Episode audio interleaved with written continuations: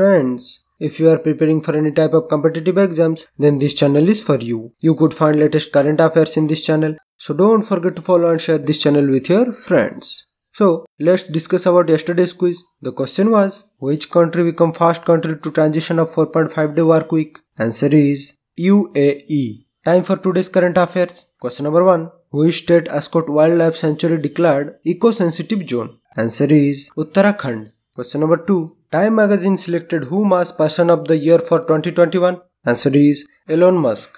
Question number 3. Who bags ICC male player of the month for November? Answer is David Warner.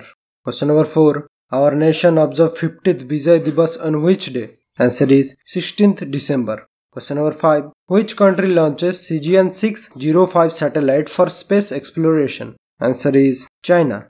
Question number 6. International Boxing Association has changed its acronym from AIBA to what? Answer is IBA. Question number 7. Government laid foundation stone for Ma Umia Dham development project in which state? Answer is Gujarat. Question number 8. A book titled Pride, Prejudice and Punditry written by whom? Answer is Shashi Tharoor. Question number 9. BPCL tie up with which company for green hydrogen production? Answer is BARC. BARC, which means Bhabha Atomic Research Center. Question number 10. Who is the chairman and MD of BPCL? Answer is Arun Kumar Singh. So friends, that was all for today. And today's quiz is in Atmanirbhar Bharat Rozgar Yojana, which state topped the list?